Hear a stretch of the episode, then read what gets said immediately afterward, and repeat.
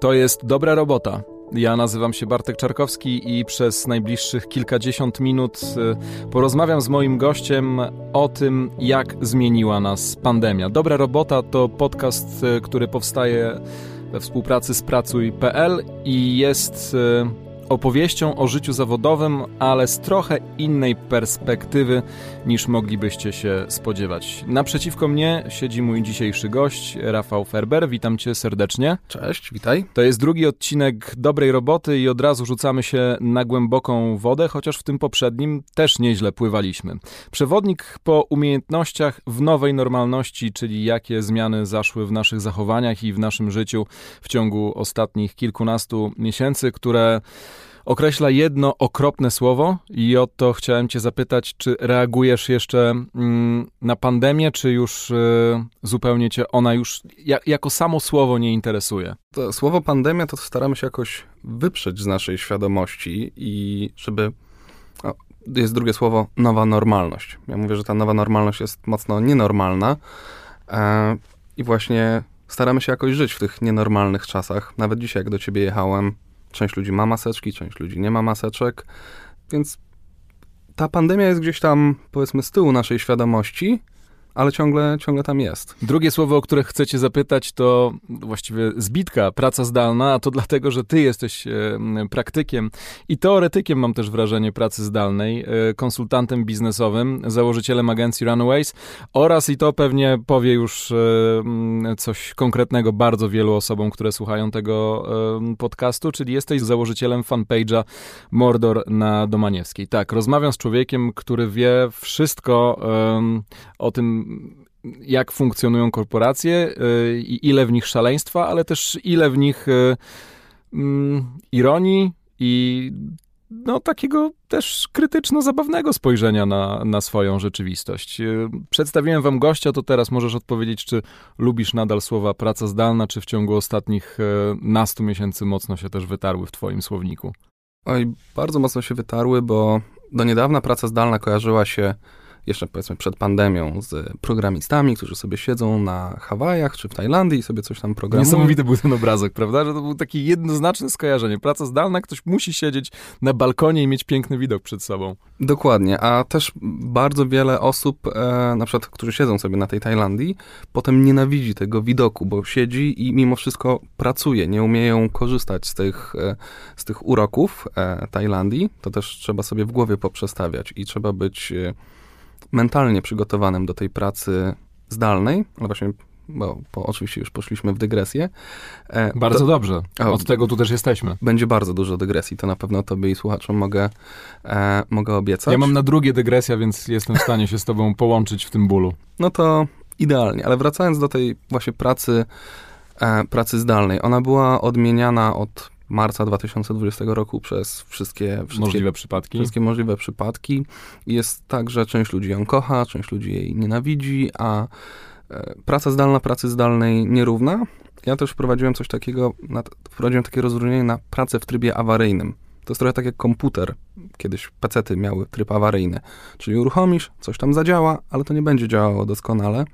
No i w większości, jak mówimy o pracy zdalnej, to część ludzi wyświetla sobie ten obrazek jakiegoś programisty, który siedzi właśnie w Tajlandii coś i programuje, a część ludzi ma bardzo złe doświadczenia, bo dla nich praca zdalna to jest siedzenie 8 godzin przy włączonej kamerce, tak żeby szef nas widział, że na pewno pracujemy, że nie oglądamy Netflixa, czy nie siedzimy, nie wiem, w internecie. I to nazywasz pracą w trybie awaryjnym właśnie? Tak. Dla mnie źle wdrożona praca zdalna to jest praca w trybie awaryjnym. Ja pamiętam, na LinkedInie czy na Facebooku było pełno pytań, jaki soft do pracy zdalnej, czy Teams, czy Asana, czy cokolwiek tam innego. I ludzie zapomnieli o tym, że najważniejsza jest kultura organizacyjna, kultura danej firmy. Jeżeli ja na co dzień nie ufam moim pracownikom, jeżeli ja muszę sprawdzać, stać nad nimi, czy oni pracują, to w pracy zdalnej to będzie tylko wyolbrzymione razy 10 czy razy 100. Bardziej będę im nie ufał, oni bardziej będą czuli się kontrolowani, a im bardziej kontrolujesz pracownika, tym bardziej on się miga i ślizga i o tym akurat na Mordorze na Domaniewskiej bardzo często publikuję różne rzeczy. Tak jak był kiedyś taki filmik z wiatraczkiem, do którego była przyczepiona myszka i ta myszka się po prostu poruszała, bo wraz z tą erą pracy zdalnej, bo właściwie nazwijmy ją pracą z domu, bo to nie jest praca zdalna, tylko w tej chwili mamy do czynienia z przymusową pracą z domu, który nie jest do tego dostosowany i firmy zamiast pomóc, zamiast dostarczyć jakąś wiedzę swoim pracownikom, tylko narzucają dodatkowe mechanizmy kontroli, jak na przykład oprogramowanie, które sprawdza, czy ruszasz myszką. Bo jak nie ruszasz myszką przez 15 sekund, to w centrali jest już jakaś informacja, że Ferber przestał ruszać myszką. No, totalny absurd. A Ferber sobie wymyślił, że podłącza myszkę do wiatraczka i myszka i tak przez 8 godzin będzie działała. Słuchaj, w tym odcinku i w tej naszej rozmowie chcemy się zastanowić, czego nas ta pandemia nauczyła, a może czego pozbawiła i może właściwie już nawet rozpocząłeś ten temat.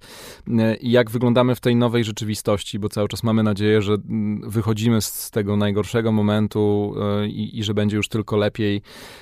I że rzeczywiście zafunkcjonuje coś, co nazywamy nową normalnością. Można by się spierać, czy to będzie powrót do tego, co działo się przed marcem roku 2020, czy w tym słowie nowa zawierają się rzeczywiście jakieś takie przymioty, na które tych kilkanaście miesięcy temu uwagi nie zwracaliśmy. I o tym chciałbym rozmawiać, ale zanim sobie to podsumujemy, no to muszę też cię zapytać o ten początek, czyli wiosna, późna zima roku 2020, luty, marzec w mediach zaczyna narastać to takie zainteresowanie wirusem z Azji. Czy ty jeszcze przed falą przekazu medialnego czułeś, że zbliża się tsunami pracy zdalnej i że za chwilę ty będziesz jedną z kilku, może kilkunastu, popraw mnie jeśli tak nie jest, osób, które w Polsce znają ten temat od podszewki i są specjalistami numer jeden i że za chwilę po prostu będziesz odbierał tylko telefon od 7 do północy. Miałeś przeczucie? Nie, absolutnie nie miałem takiego przeczucia. Oczywiście w styczniu, w lutym słyszałem, że jakiś tam COVID się gdzieś szwenda po świecie, ale pamiętam, była kiedyś ptasia grypa, były jakieś inne rzeczy. Nikt, przynajmniej ja na pewno nie podejrzewałem, że to uderzy tak bardzo mocno i tak zmieni nasze życie. Też nawet nie sądziłem, że ta praca zdalna tak nagle eksploduje. Ja pamiętam, że to był tak z dnia na dzień, prawda? To było środa, czwartek, piątek, a od poniedziałku, już po weekendzie tym pierwszym lockdownowym, wszyscy zostali w domach. No przecież pamiętamy nawet te zdjęcia pustych ulic we wszystkich miastach. Ci ludzie, którzy jechali jeszcze w piątek albo tydzień wcześniej do Mordoru, stojąc w korkach, nagle nie pojechali i musieli zostać w domu z tymi swoimi albo służbowymi, albo prywatnymi komputerami, brakiem aplikacji na telefonach, internetem, który przeciążony był ściąganiem także filmów i klikaniem w wiadomości, bo przecież też wszyscy wtedy sprawdzaliśmy, co się dzieje, kto, gdzie, kiedy, ile zakażeń i jak bardzo mamy przerąbane. Ja pamiętam, bo to był chyba nawet piątek 13 marca, tak, kiedy został ogłoszony 13. lockdown, znamienna taka data. Ja w poniedziałek zadzwoniłem do kilku klientów, właśnie agencji i mówię, słuchajcie, my pracujemy zdalnie od zawsze, może jest coś, w czym możemy wam pomóc, bo zobaczyłem, że ludzie nie wiedzą, jak obsłużyć Zooma, czy jak nagle zarządzić zespołem ludzi, których no to szczęściarze, jeśli wiedzieli w ten poniedziałek 16, czym jest Zoom, bo myślę, że 99% dopiero się dowiadywała, że jest takie urządzenie i taki mechanizm i taka aplikacja. I wiele osób musiało się tego bardzo szybko nauczyć w praktyce.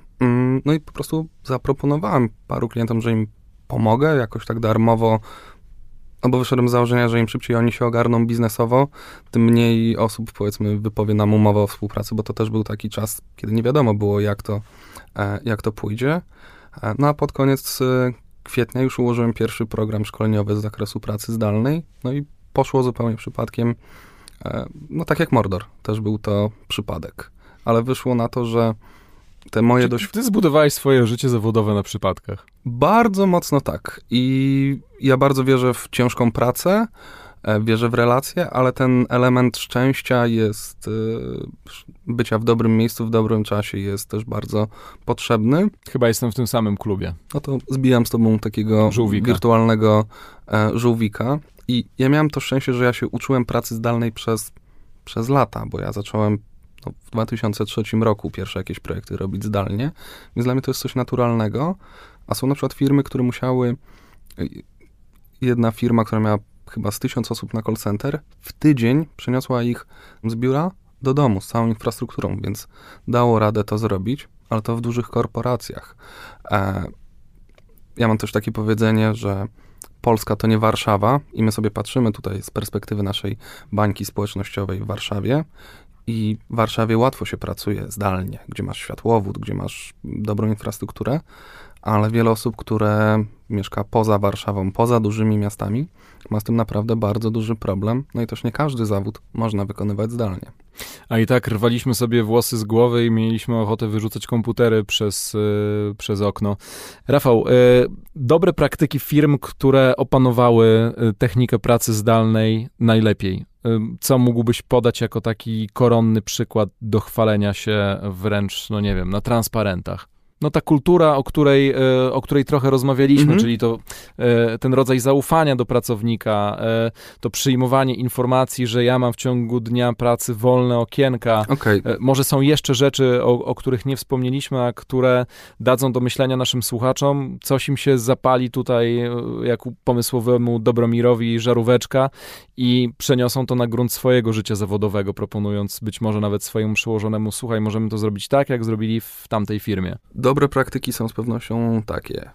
Po pierwsze, transparentność i to na każdym poziomie, od szeregowego po prezesa, więc tablice, czy to w Trello, czy w jakichś innych narzędziach, tak żebyśmy wszyscy widzieli, kto nad czym pracuje, żebyśmy udostępniali sobie kalendarze, choćby wiedząc, kto kiedy jest wolny, kiedy zajęty. To trzeba się nauczyć tej transparentności, to jest spora lekcja do odrobienia przez wiele firm.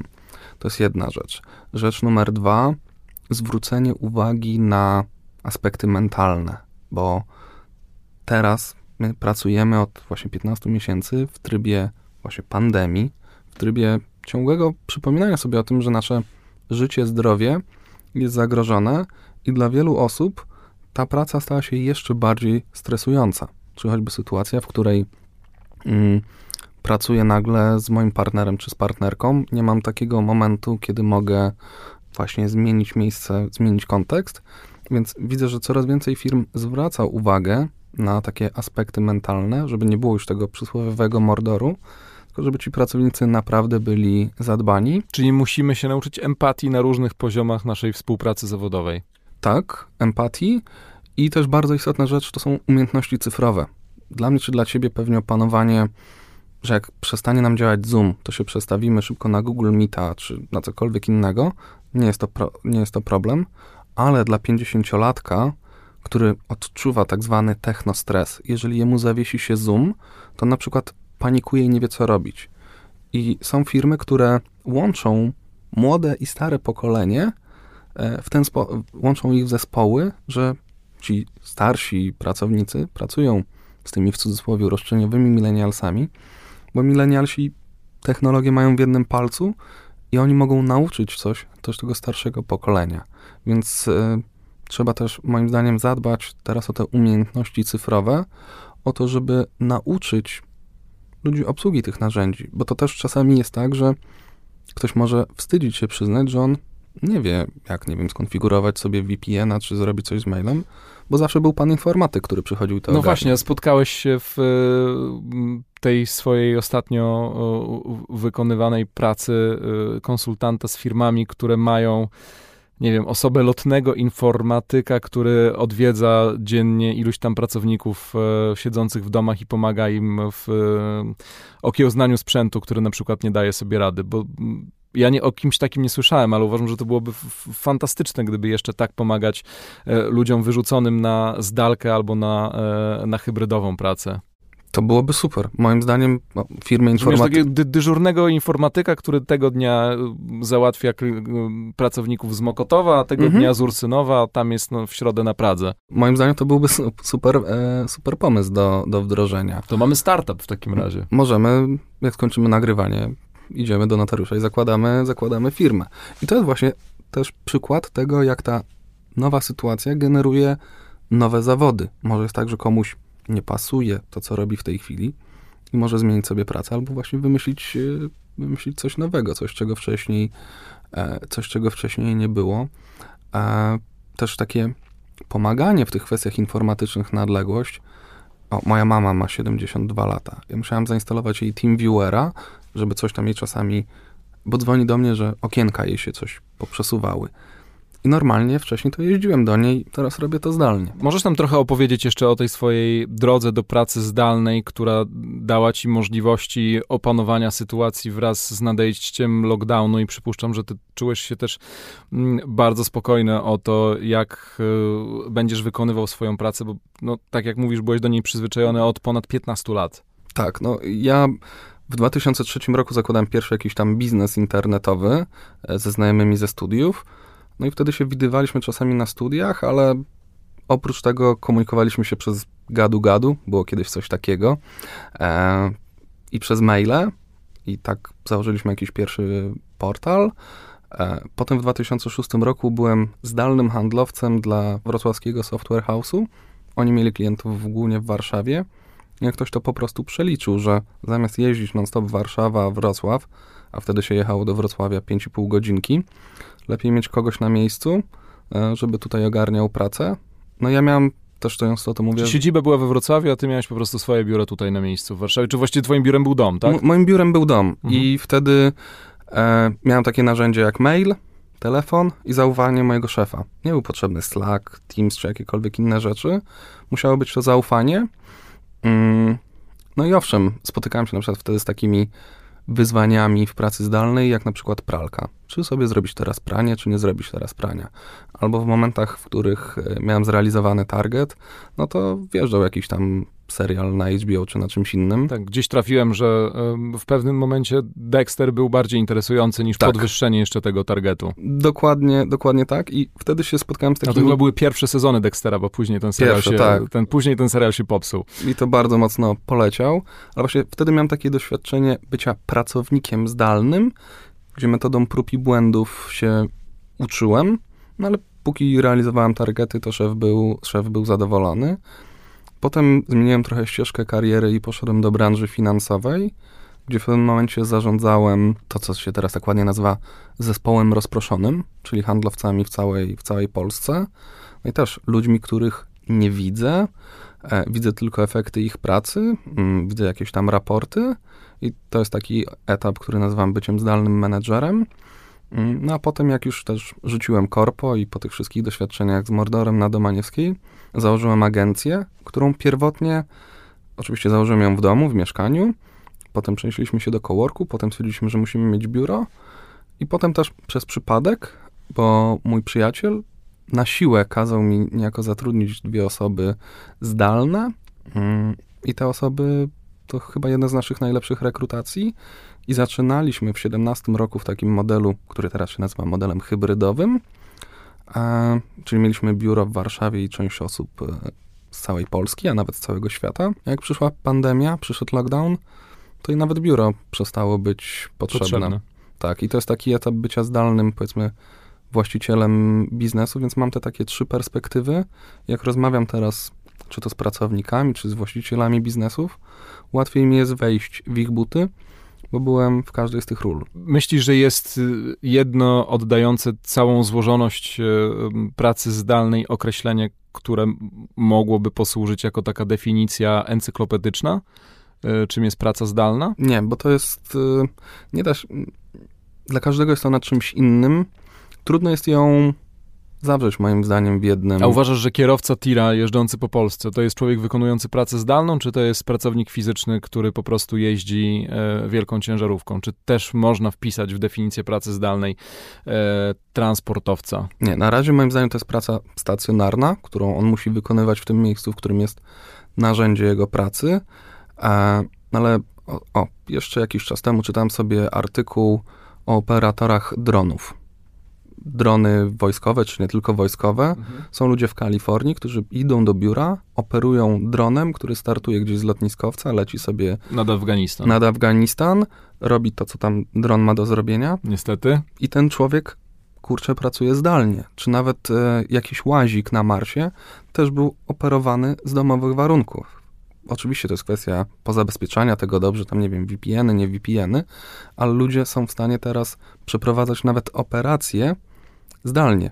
jak masz łącze 5G czy jakieś tam inne supermocne, możesz przeprowadzać zdalnie operacje. Więc taki kierowca tira, on teraz może wykonywać pracę stacjonarną, ale wraz z rozwojem technologii może być kiedyś tak, że tirami będziesz sobie sterował tutaj z Mokotowa, a będziesz kierował tirem, który jedzie w Finlandii. To już w kolejnych odcinkach może 3. albo 4. sezonu Dobrej Roboty. Wysłuchacie podcastu, który tak się nazywa. Moim gościem jest Rafał Ferber. Czy można było pandemię wykorzystać jako paliwo do zmian? A jeśli tak, to czy to zrobiliśmy? Czy zatrzymaliśmy się w połowie drogi? Czy polegliśmy gdzieś na samym początku? Z takich moich czasów jeszcze finansowych pamiętam, że było takie powiedzenie trend is your friend i nie należy walczyć z trendem. Przyszła pandemia, wiele rzeczy się pozmieniało. Są pewne branże, które zniknęły z dnia na dzień.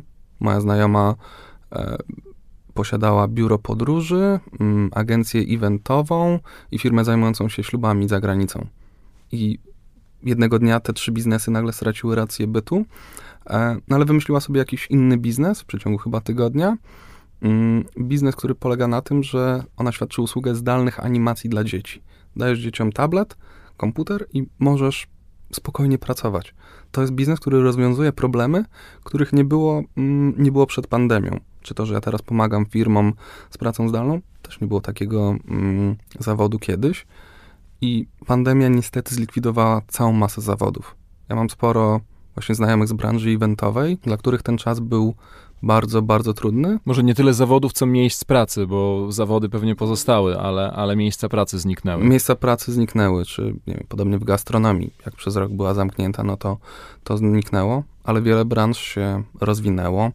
Logistyka, branża informatyczna, branża e-commerce'owa, handel w internecie, czy też zapotrzebowanie na usługi marketingowe dla tych branż po prostu eksplodowało. I to jest tak jak z każdą zmianą.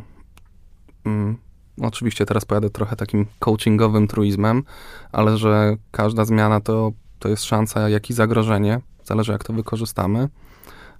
No i wiele osób wykorzystało tą okazję, żeby się przekwalifikować. Ale myślisz, że więcej z nas, pracowników, którzy zostali w pewnym momencie przymuszeni, a potem już wybrali tę drogę pracy hybrydowej albo pracy zdalnej, wykorzystało ten moment? Czy zdecydowało, że i tak wrócimy do tego, co było przed pandemią i właściwie nie ma się co uczyć tych nowych umiejętności? Teraz przelećmy, a potem się jakoś odkujemy. To jest moim zdaniem bardzo niebezpieczne myślenie. I krótkowzroczne. Że będzie jak kiedyś. Nie będzie już jak kiedyś. Ludzie, którzy zobaczyli, że można pracować z domu, można pracować z dowolnego miejsca na świecie, oni swoim przykładem zarażają innych. Ja pamiętam taką sytuację jeszcze przed COVID-em. W 2019 roku 2 osoby z mojej firmy stwierdziły, jedziemy na Sri Lankę, będziemy pracować ze Sri Lanki. Ja tak sobie myślę, jak to tak? A okazało się, że spokojnie można pracować ze Sri Lanki mimo różnicy czasu i sporo znajomych z mojej bańki społecznościowej, ja podkreślam, to nie jest jakaś reprezentatywna grupa, ale wykorzystało teraz tą sytuację, że mogą podróżować po świecie i pracować zdalnie. Programiści, copywriterzy, wszyscy ci, którzy nie muszą być w danym miejscu. I kiedyś takie osoby były, nie wiem, jakimiś, nie chcę powiedzieć, no powiedzmy, były wyjątkami. A teraz tych wyjątków jest coraz więcej. Coraz więcej ludzi widzi, że można w ten sposób pracować. Ja jestem jeszcze jestem rocznik 8.3. Ja pamiętam takie powiedzenia fura, skóra i komura. Ja pamiętam, że nie wypadało wyjść z pracy, zanim szef wyjdzie z pracy. A teraz to młode pokolenie, ci w cudzysłowie, roszczeniowi milenialsi, z których też kiedyś, przyznaję się, bez bicia, śmiałem się trochę na Mordorze na Domaniewskiej, oni pokazują, że można żyć inaczej. Oni, to jest już to pokolenie, które jest wychowane z telefonem w ręku i wiedzą, że mogą pracować z dowolnego miejsca na ziemi. I to jest... To jest super. Ja jednak nadal uważam, mając naprawdę niewiele czasu w tej pandemii w trybie zdalnym, bo i z charakteru wykonywanej przeze mnie pracy, ale także konstrukcji psychicznej, bardzo szybko musiałem wrócić do swojego prawdziwego miejsca pracy. Na całe szczęście, bo nie służy mi praca zdalna i chyba się do tego nie nadaje, ale to, dzięki temu mogę to podać na swoim przykładzie, że to, co ty powiedziałeś o Dexterze i o tym, że zrobisz coś tam i idziesz oglądać serial. Ja miałem nawet problem w czasie pracy zdalnej ze zrobieniem sobie obiadu, bo do tego 13 marca w czasie pracy wychodziłem gdzieś w okolicach 13-14 na lunch, albo sobie go zamawiałem. A tu jestem w domu, nie zamawiam, mam zrobione zakupy i nie wiem, czy mi wypada odejść od komputera i zrobić sobie jedzenie i potem je zjeść i czy to jest mój czas pracy, który stopuje na tę przerwę, czy powinienem czekać do 18 i dopiero potem. Myślę, że masa ludzi się mierzyła z tymi problemami, że nagle wyjście do sklepu, wyjście z psem, no bo też dziesiątki tysięcy ludzi zostały zamknięte w domach ze swoimi dziećmi, zwierzętami, które trzeba wyprowadzać, z dziećmi wyjść na moment, mimo że to było w pewnym momencie wręcz zakazane, no ale to wszystko jakby kumulowało ten taki stres, okej, ale czy ja mogę? Albo czy jak złapie mnie szef z telefonem na spacerze z psem, to uzna, że ja beceluję i olewam swoją pracę? To był chyba ten taki ogromny problem pracy zdalnej na samym początku pandemii. Był i jest. To, co powiedziałeś o tym obiedzie. Jedną z rad, którą ludzie, z którymi ja rozmawiam, którą najbardziej cenią, to, że ja mówię, zaplanuj w kalendarzu czas na posiłki. Bo praca zdalna dała nam... Ale wyślij ten kalendarz szefowi?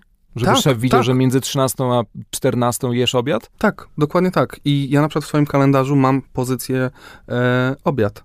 Jest zabukowana, że między 13 a 13:30 nie umawia się ze mną żadnych spotkań, bo praca zdalna dała nam bardzo dużo fajnych rzeczy. Tak, ale coś, co jedną ręką daje, też drugą ręką zabiera. I praca zdalna, praca z domu, czy w trybie awaryjnym, jakkolwiek tak jak pracujemy w tej chwili, odebrało nam przede wszystkim granice.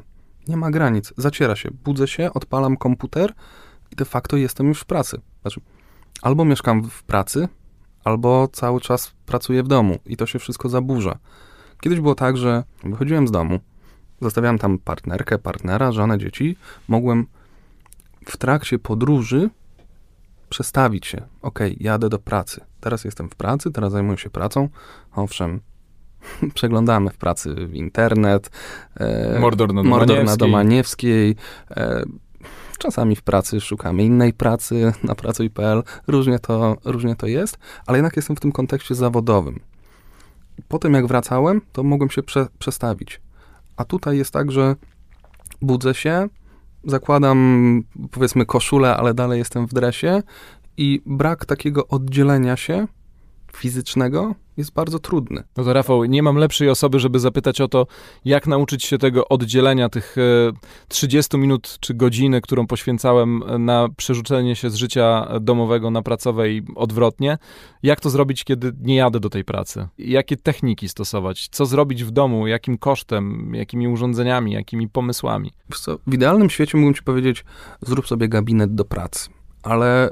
Wedle badań do gabinetu z jednego pokoju do drugiego nie idziesz da się. Sekundę. Ale też nawet nie ma możliwości, wiesz, bo średnio na Polaka przypada chyba 28 metrów kwadratowych. A jak mieszkasz z partnerem w mieszkaniu, jeszcze masz tam na przykład psa, ja jestem handlowcem, ja jestem bardzo głośny, jak rozmawiam przez telefon, a moja partnerka... I wykonujesz dużo też tych telefonów. Tak, a moja partnerka na przykład lubi pracę w skupieniu, więc to się po prostu... nie ma szans udać, chyba że się wypracuje nowe jakieś rytuały, nowe praktyki. Na przykład pierwsza praktyka. Przybierać się do pracy. Jeden z moich znajomych, zanim zacznie pracę, ubiera krawat i koszulę, bo on mentalnie przechodzi wtedy w tryb zawodowy. Żeby mieć też ten taki moment na przejście z trybu prywatnego na zawodowy, polecam spacer. Ja wychodziłem na kilometrowy spacer wokół swojego osiedla. Czyli zjadłeś śniadanie, wychodziłeś na spacer, wracałeś do domu, byłeś pracownikiem. Dokładnie tak. I trzeba utrzymywać tak zwaną normalność tak długo jak się da. Więc jeżeli kiedyś ja przed pracą chodziłem na siłownię i nagle te siłownie zostały zamknięte, no to po prostu chodziłem na spacer, ćwiczyłem coś hantelkami w domu, tak żeby ten mój rytm dnia nie był zaburzony. I przypomnijmy sobie, jak wyglądało życie kiedyś. No, przychodziłem do pracy i to najpierw była kawka, pogaduchy z kolegami, co się działo, dopiero potem ludzie się zabierali do pracy, potem była przerwa na lunchik. Też bardzo ważne są takie mikroprzerwy, bo to, co teraz jest bardzo męczące, to to, że przeskakujemy z jednego Zooma na drugiego Zooma, czy na jakąkolwiek inną wideokonferencję. I są nawet już badania, oczywiście amerykańskich naukowców, które pokazują, że jak nie masz tych 10 minut przerwy między spotkaniami, to dosłownie mózg ci się gotuje. No bo w biurze musiałeś przejść między jednym a drugim piętrem. Ktoś ci o coś zagadał, coś jeszcze zrobiłeś przy biurku poza tymi spotkaniami, to ci odparowywało głowę, prawda? Dokładnie. A tutaj, jak przeskakujemy z jednego spotkania na drugie, no to nie ma momentu na przerwę. Więc najważniejsze jest ułożyć sobie taki swój własny rytm dnia. Wpisać go w kalendarz i pokazać swoim przełożonym i współpracownikom, że ty masz swoje godziny, które są święte, tak? Trzeba to tak nazwać po prostu, żeby... No ale teraz perspektywa pracodawcy, który ma kilku takich Rafałów. Jeden Rafał je o 13:30 w domu obiad, a drugi lubi o 12:00, bo śniadanie je o 5:00, bo jest po prostu rannym ptaszkiem. Jak na to? Jak sobie z tym poradzić? I druga rzecz od razu w tym samym pytaniu.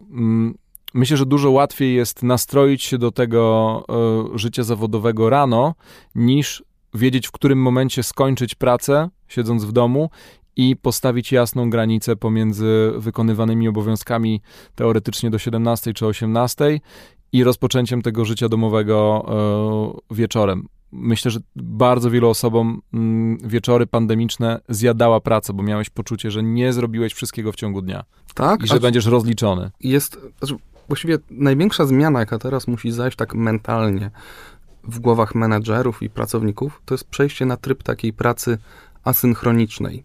Bo są ludzie, ja na przykład jestem rannym ptaszkiem, ja lepiej operuję rano, ale znam ludzi, czy współpracuję z ludźmi, którzy są właśnie sowami. Oni pracują, nie wiem, do 2:00 właśnie w nocy i trzeba odejść od takiego paradygmatu, że siedzę ileś godzin w pracy, tylko że mogę swoją pracę wykonywać na przykład na raty. Skoro podałeś badania amerykańskich naukowców, to ja powiem o polskich naukowcach, którzy przygotowali badania dla pracuj.pl. Czy ciebie zaskakuje to, że większość pracujących zdalnie, to badanie nazywało się Rok Nowej Normalności, że większość pracujących zdalnie chce w przyszłości realizować zadania hybrydowo, czyli w tym modelu, który pojawił się po pierwszej czy drugiej fali pandemii. Trochę tutaj, trochę tam. I że ta perspektywa przyszłości w postaci w pełni zdalnych firm nie do końca zgadza się z oczekiwaniami respondentów pracuj.pl, ale 9 na 10 badanych pracujących zdalnie w trakcie pandemii chciałoby kontynuować ten model także po jej zakończeniu. Czyli tylko 13% chce wrócić na pełen etat poza biuro. Absolutnie nie jest to dla mnie zaskoczenie i to jest jedna z tych rzeczy, którą mam na myśli, mówiąc, że stare już nie wróci, bo to jest bardzo dobre móc pójść do biura wtedy, kiedy potrzebuję. Badania, które mówią, że fajnie by było pracować 2-3 dni w domu i 2-3 dni w biurze, absolutnie mnie nie dziwią. Ja pamiętam jeszcze rok temu, no półtora, praca zdalna była w kategorii benefity w ogłoszeniach o pracę. A teraz, moim zdaniem, ona staje się jedną z kluczowych kompetencji, umiejętność pracy zdalnej, czy takiej pracy hybrydowej, czyli możliwość, no, to jest elastyczność. Rafał, komu bardziej powinno zależeć na tym, żeby te zadania były wykonywane terminowo, ale jednocześnie w granicach rozsądku i nieprzeszkadzania i pozostawiania pracownikowi czasu na wykonanie danej kwestii? Obie strony, bo obie i pracodawca, i pracownik grają do tej samej bramki. I jednej i drugiej osobie powinno zależeć na tym, żeby to dobrze funkcjonowało. Są pewne rzeczy, które widzą pracę. Tylko wiesz, że czasami pracownik nie może się swojemu pracodawcy przeciwstawić, a czuje, że jest źle zarządzany, zwłaszcza po tym przejściu na tryb pracy zdalnej albo hybrydowej. Przymuszony, może czuje się tam słabo, może ma też jakieś inne swoje prywatne problemy, które pandemia mu przyniosła i jednocześnie brakuje mu tej pewności takiej osobisto-zawodowej, że słuchaj, ja to zrobię, ale zostaw mnie na 2 godziny, daj mi odpisać na te maile spokojnie, daj mi podzwonić do tych ludzi, ja wiem, że ja to mam, tylko potrzebuję chwili spokoju, ja to ogarnę w swoim tempie. Mam wrażenie, że bardzo wiele osób mogło się z czymś takim borykać w czasie pandemii. I to jest właśnie brak takiej kultury, organizacyjnej opartej o zaufanie, o transparentność. Ja na przykład kiedyś jednej z firm doradzałem, żeby przeszli na takie aplikacje do współdzielenia zadań, czyli są, powiedzmy, nie wiem, Asana, Trello, i tam był problem mentalny, to co mój pracownik ma widzieć, nad czym ja pracuję, czy mój pracownik ma widzieć mój kalendarz, no bo to jest mentalnie do kogoś nie do przeskoczenia, że ja tu jestem szefem, ja na górze, ja dyryguję, ale nikt nie ma prawa kontrolować mnie. Teraz jesteśmy trochę w takim świecie, gdzie musi być coraz większa transparencja i żeby to działało, to musi być ten dialog. Pracownik najlepiej wie, jak wykonywać swoją pracę, no bo przeszedł proces rekrutacyjny. Ktoś podjął decyzję, zatrudnimy Ferbera, zapłacimy mu ileś pieniędzy, żeby on wykonywał te telefony do klientów. Więc ja najlepiej wiem, w jaki sposób powinienem pracować. Owszem, to jest trochę idealny świat, ale jeżeli jest tak, że pracownik chce pracować po swojemu, w ten sposób, który realizuje cele biznesowe firmy, a firma mu narzuca na przykład, że musisz koniecznie mieć na przykład tą włączoną kamerkę w trakcie pracy zdalnej, no to taka współpraca prędzej czy później przestanie być opłacalna dla obu stron i na przykład taki pracownik szybko zrotuje. Ja mam jedną taką anegdotkę z Mordoru, kiedy... W ogóle mało masz tych dygresji, więc proszę bardzo. W pewnej instytucji finansowej z samego serca Mordoru zarządzono szkolenie zarządzania sobą w czasie dla całej kadry menedżerskiej. Zarządzania sobą w czasie. Sobą w czasie, tak. Wedle tej metodologii Getting Things Done, jak tu zrobić, żeby jak najlepiej wykorzystywać te swoje 8 czy 12 godzin, które spędzało się w pracy i później menedżerowie średniego szczebla byli z tego odpytywani, ale co z tego, jeżeli kadra wyższego szczebla zupełnie nie szanowała czasu tych menedżerów średniego i mój kolega był menedżerem średniego szczebla, umawiał się ze swoim dyrektorem sprzedaży, ale dyrektor sprzedaży na przykład przychodził godzinę czy 1,5 godziny po tym terminie spotkania. Więc całe to zarządzanie sobą w czasie, jeżeli nie jest wdrożone przez wszystkich, no to nie przyniosło tam odpowiedniego efektu. Ilu firmom pomogłeś w czasie pandemii jako doradca pracy zdalnej? Przeszkoliłem około chyba 300 czy 400 osób, tak łącznie, z kilku firm, jeżeli chodzi o takie szkolenia, nazwijmy to zamknięte, było trochę indywidualnych coachingów, no i też dzieliłem się wiedzą za darmo w internecie, robiłem jakieś live'y, webinary, nie liczyłem tego, no i teraz też mocniej wracam do tej części mojej działalności. A raczej szkoliłeś kadrę zarządzającą, czy pracowników szczebla niższego? W pierwszym tym etapie to nawet głównie działy sprzedaży, bo nagle działy sprzedaży trzeba było nauczyć sprzedaży zdalnej dla wielu...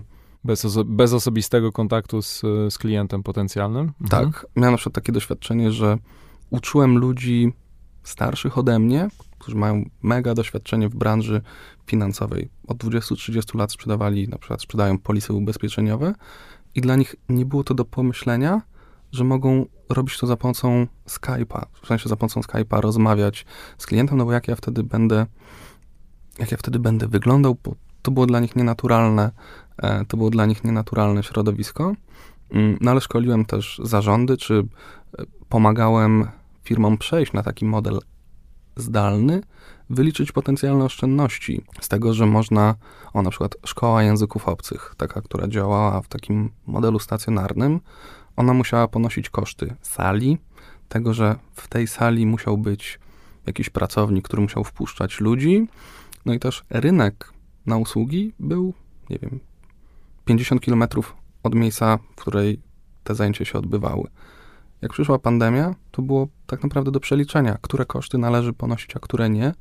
Zredukowane zostały koszty sal, a na dodatek pojawił się budżet marketingowy na promocję i szkoła językowa, powiedzmy z Krakowa, nagle mogła obsługiwać klientów ze Szczecina. Więc to są takie nowe możliwości, które przyniosła praca zdalna i można to wyliczyć, czy w danej firmie przejście na tą pracę zdalną czy hybrydową, jakie przyniesie oszczędności, tylko bardzo ważne jest to, żeby tymi oszczędnościami podzielić się trochę z pracownikami, a pomóc im. Teraz jest na przykład taka debata, czy firmy powinny dopłacać do internetu, czy do mieszkania i kupować sprzęt i całe bezpieczeństwo, tak. No.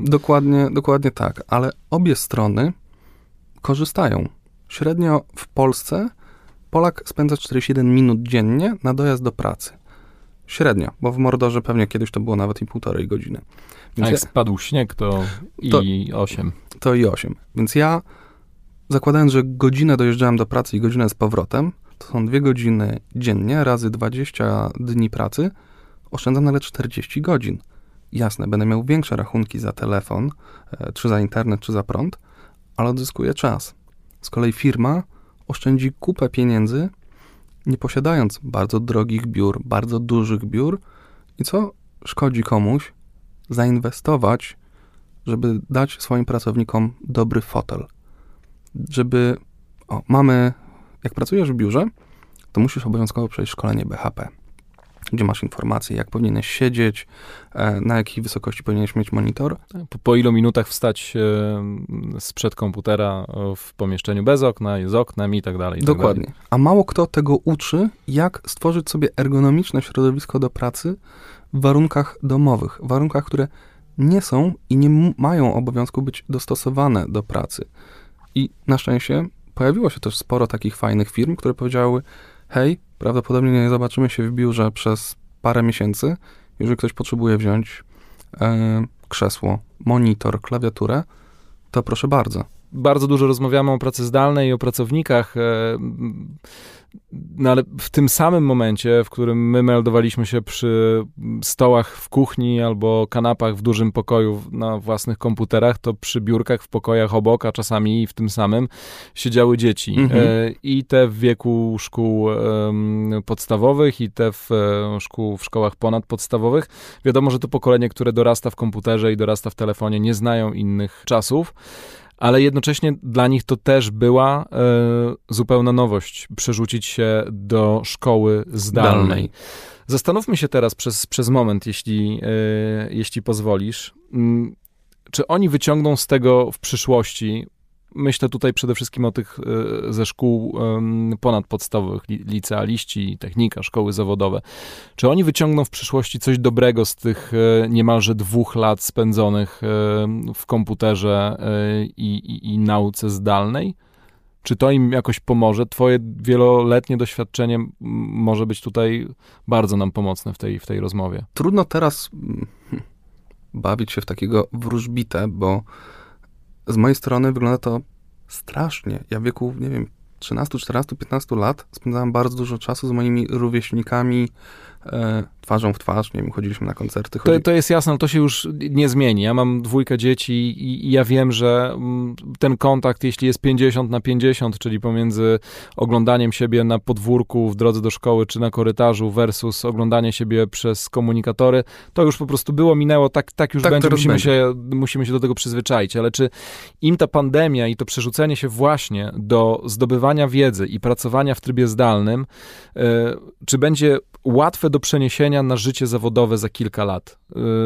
Czy nie widzisz tu żadnych punktów stycznych? Trudno oszacować, jakie to będzie miało implikacje. Na pewno te osoby będą umiały lepiej się komunikować w formie pisemnej. Zresztą ja już to widzę, że ja jestem jeszcze z tego pokolenia, że wolałem do kogoś zadzwonić. I jak komunikuję się z młodym pokoleniem, to ono woli pisać. Może oni będą bardziej przyzwyczajeni do tej pracy w trybie asynchronicznym i tego, że chcą być rozliczani za efekty. Też chcą szybko widzieć efekty. Ja czasami na efekty swojej pracy, czy moje pokolenie musiało długo czekać. Więc na pewno, nie wiem, czy to im ułatwi dostosowanie się do warunków zawodowych, czy to oni, trochę tak jak teraz milenialsi, wymuszą zmianę tego, w jaki sposób my będziemy pracowali. No bo jeżeli ja jestem trochę pesymistą a może realistą, wierzę w to, że jeszcze raz zamkną, jeszcze będą jakieś kolejne lockdowny i ten tryb pracy, ten tryb rozwoju młodego człowieka, nauki, wchodzenia w interakcje społeczne, on będzie postępował. Ja pierwszy raz mówiłem komuś, kocham cię, face to face, a teraz bardzo często pierwsze takie wyznania są... W DM-ach. W DM-ach, dokładnie. I może kiedyś to będzie normalne, że się zwalnia ludzi zdalnie, przyjmuje się ludzi zdalnie. O, teraz jest już normalną, powiedzmy, praktyką rekrutacja zdalna. Niesamowite, to w ogóle o tym nie pomyślałem. Zwalnianie zdalne, to... To jest bardzo trudne. Ja pamiętam, jak... Czy generalnie kultura pracy na to by nie pozwalała, prawda? Że zwolniony pracownik przez telefon czy przez internet, no to jest pracownik potraktowany w sposób najgorszy. Kiedyś tak byśmy pomyśleli, że no brak szacunku. Nawet nie znalazł dla mnie 5 minut, żeby mnie wyrzucić w 4 oczy i w kontakcie face to face. Ale no jasne, że rozwój rynku pracy zdalnej będzie powodował, że nie tylko zatrudniamy, ale też zwalniamy zdalnie. Tak, i ja akurat musiałem zdalnie zwolnić kogoś piątek 13 i to było dla mnie bardzo trudne, bo zawsze też starałem się robić to face to face i to jest trudna kompetencja. Dużo osób rozwinęło sobie te kompetencje zatrudniania zdalnego, procesu onboardingu zdalnego, ale trzeba się też nauczyć zwalniania zdalnego. I być może jest tak, że dla mnie i dla ciebie to jest coś, no jak można kogoś mailem. Ale skoro to młode pokolenie mówi sobie kocham cię DM-em, i dla tego młodego pokolenia zerwanie odbywa się poprzez zmianę statusu na Facebooku, to może dla nich to nie będzie coś wielkiego, że no, straciłem tą pracę. I ja głęboko wierzę w to, że to nowe pokolenie będzie jeszcze bardziej elastyczne, bo ten świat pędzi coraz szybciej, zmienia się coraz szybciej. To było kiedyś nie do pomyślenia, żeby świat wyglądał tak jak teraz. Nikt nie podejrzewał, że nie będzie kin, nie będzie teatrów, nie będzie siłowni, że nawet wejście do lasu będzie jakimś... Reglamentowane w pewnym momencie. Dobrem reglamentowanym, więc... Jesteś pesymistą, welrealistą, ale widzisz pozytywną i w jasnych barwach przyszłość pracy zdalnej? Ludzie są takim gatunkiem, który jest w stanie się dostosować do najtrudniejszych nawet warunków życiowych, więc... Na pewno się dostosujemy do tej nowej rzeczywistości. Rafał, pytanie, którego zabrakło na początku. Najbardziej niebiurowe miejsce, z którego wykonywałeś swoją pracę zdalną. Najbardziej... No ten, wiesz, pokój z widokiem na morze, ale może to była dżungla, puszcza, pustynia, whatever. Wiesz co, no... Owszem, zdarzyło mi się prowadzić telekonferencję w łazience. No to wszystkim się to zdarzyło w ciągu ostatnich miesięcy. Bardzo często z samochodu.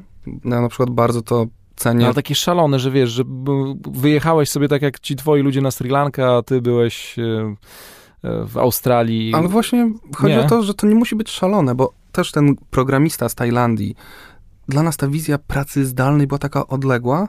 A dzisiaj rozmawiałem z moim kolegą, który mówi, słuchaj, wyjechałem sobie pod Kołobrzeg, pracowałem na działeczce, skosiłem trawę, poszedłem na telekonferencję i ta praca zdalna, praca z domu może być wykonywana z Kołobrzegu.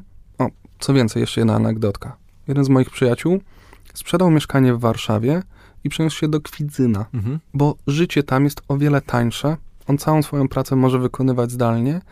I to też są bardzo duże oszczędności i bardzo duża poprawa jakości życia, więc nie musimy wymyślać jakichś najbardziej odjechanych miejsc, z których pracujemy. No moja współpracownica, jedna czy druga, pracowała ze Sri Lanki czy z Teneryfy. O, koleżanka mieszkała w jakiejś jaskini na Teneryfie i stamtąd pracowała.